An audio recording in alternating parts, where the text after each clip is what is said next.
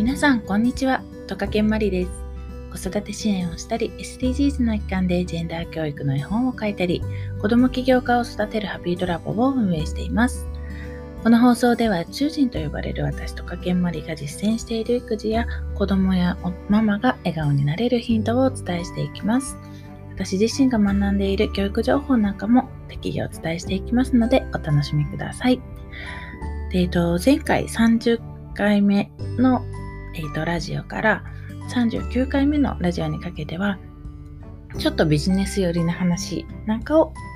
させていただこうと思っています。では早速ですね、えっと、31話目、31話目っていうかな？なんかわかんないけど は、えっと、シナジーマップというテーマでお伝えしていきます。えっと、テーマをお伝えする前に、えっと、一つ知らせをさせてください。えっと、Facebook グループで、カケンマリの応援団という有料の、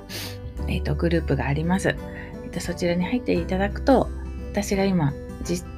このリアルタイムで悩んでる仕事の話だったり、えっと、こういうことに挑戦するぞって話だったり、こういう人と出会ってこういうことを仕掛けようと思いますっていう話なんかをシェアしていきたいと思っています。えっと、ベース、もしあの、ちょっと興味あるなっていう方いたらあの、ベースで特会育児研究所を研究、えっと、検索してもらうと、特けまりの応援団っていうのが、えっと、購入欄に出てきますので、そちらを押していただくと購入ができます。さて、えっと、ちょっと今のお知らせの話とも関係するんですが、皆さんシナジーマップってご存知ですかね？とあの数年前からキングコングの西野昭弘さんが、えっとまあ、ビジネスとかを進めていく上でシナジーマップっていうのはもう必須だよっていうことで結構結構こうね発信を何度もされているのでそこから知ったっていう方も多いんじゃないかなって思ったりするんですが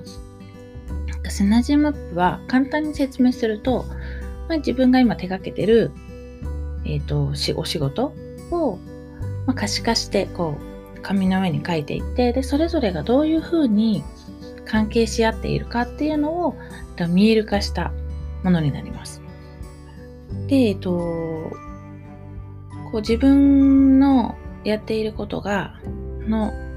自分のやっているビジネスが、どういうふうに人が流れているかとか、どういう広告、広告効果を生んでいるか、まあ、あの、お金の流れがどういうふうになっているかっていうのを可視化することで、こうやっていることの中に、うまくこう、矢印がね、たくさんこう、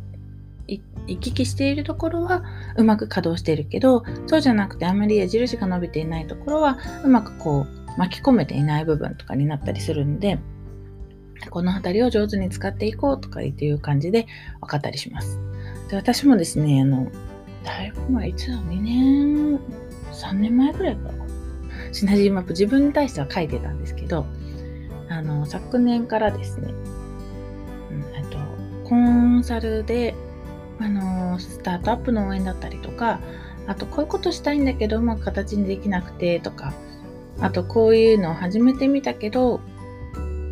なんだろう。えっ、ー、と、まあ、企業塾とかそういうとこでは習っているもののうまく自分に自身に転用できてないなみたいな。ちょっとどうしたらいいんだろうなってそこまあ結構ねビジネスやってると相談相手ってすごい重要であの大きい習い大きくね学校とかそのビジネススクールみたいなところで習うことはもちろんすごい重要なこともたくさんあるんですけど日々のちょっとした悩みを相談できる相手とかえこれどうしようみたいな簡単になんか話す相手本当にビジネスを一緒に進めるパートナーみたいな のが結構重要だったりするんですよね。で私もそういうあのパートナーがいるんですがそういうのって最初本当にスタートアップの1年間とかって全然ね一人でもがくみたいな時期私もあったりしたので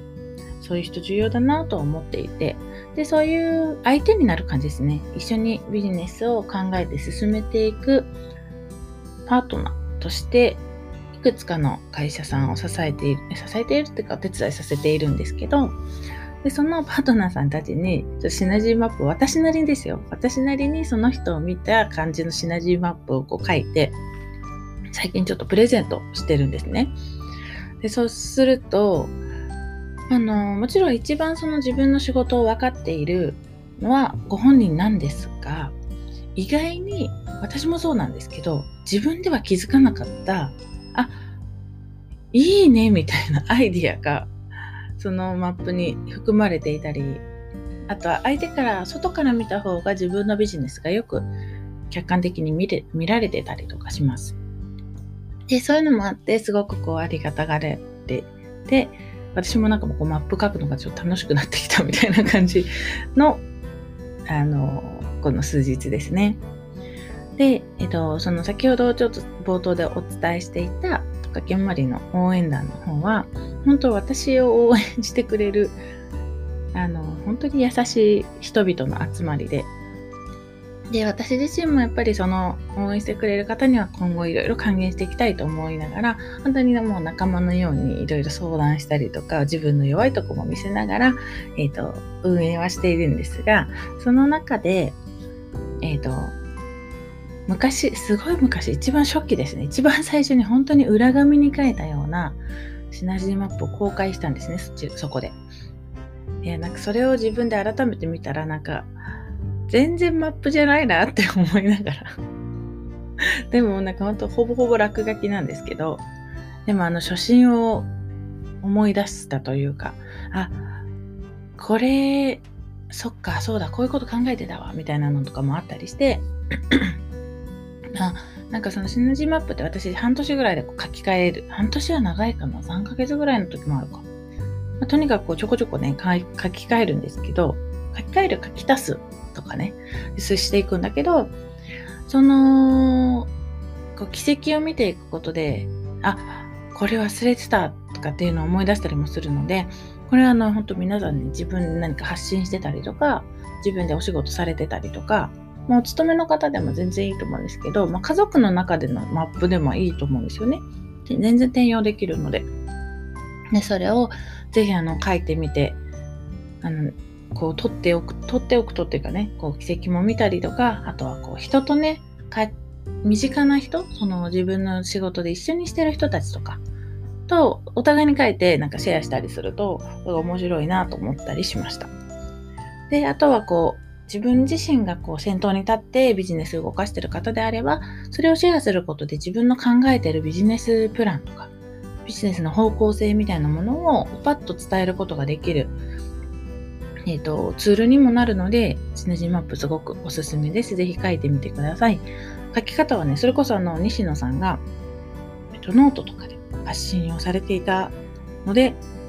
西野亮廣シナジーマップとかで検索するとすぐ出てくると思います。ぜひぜひ皆さんもチャレンジしてみてください。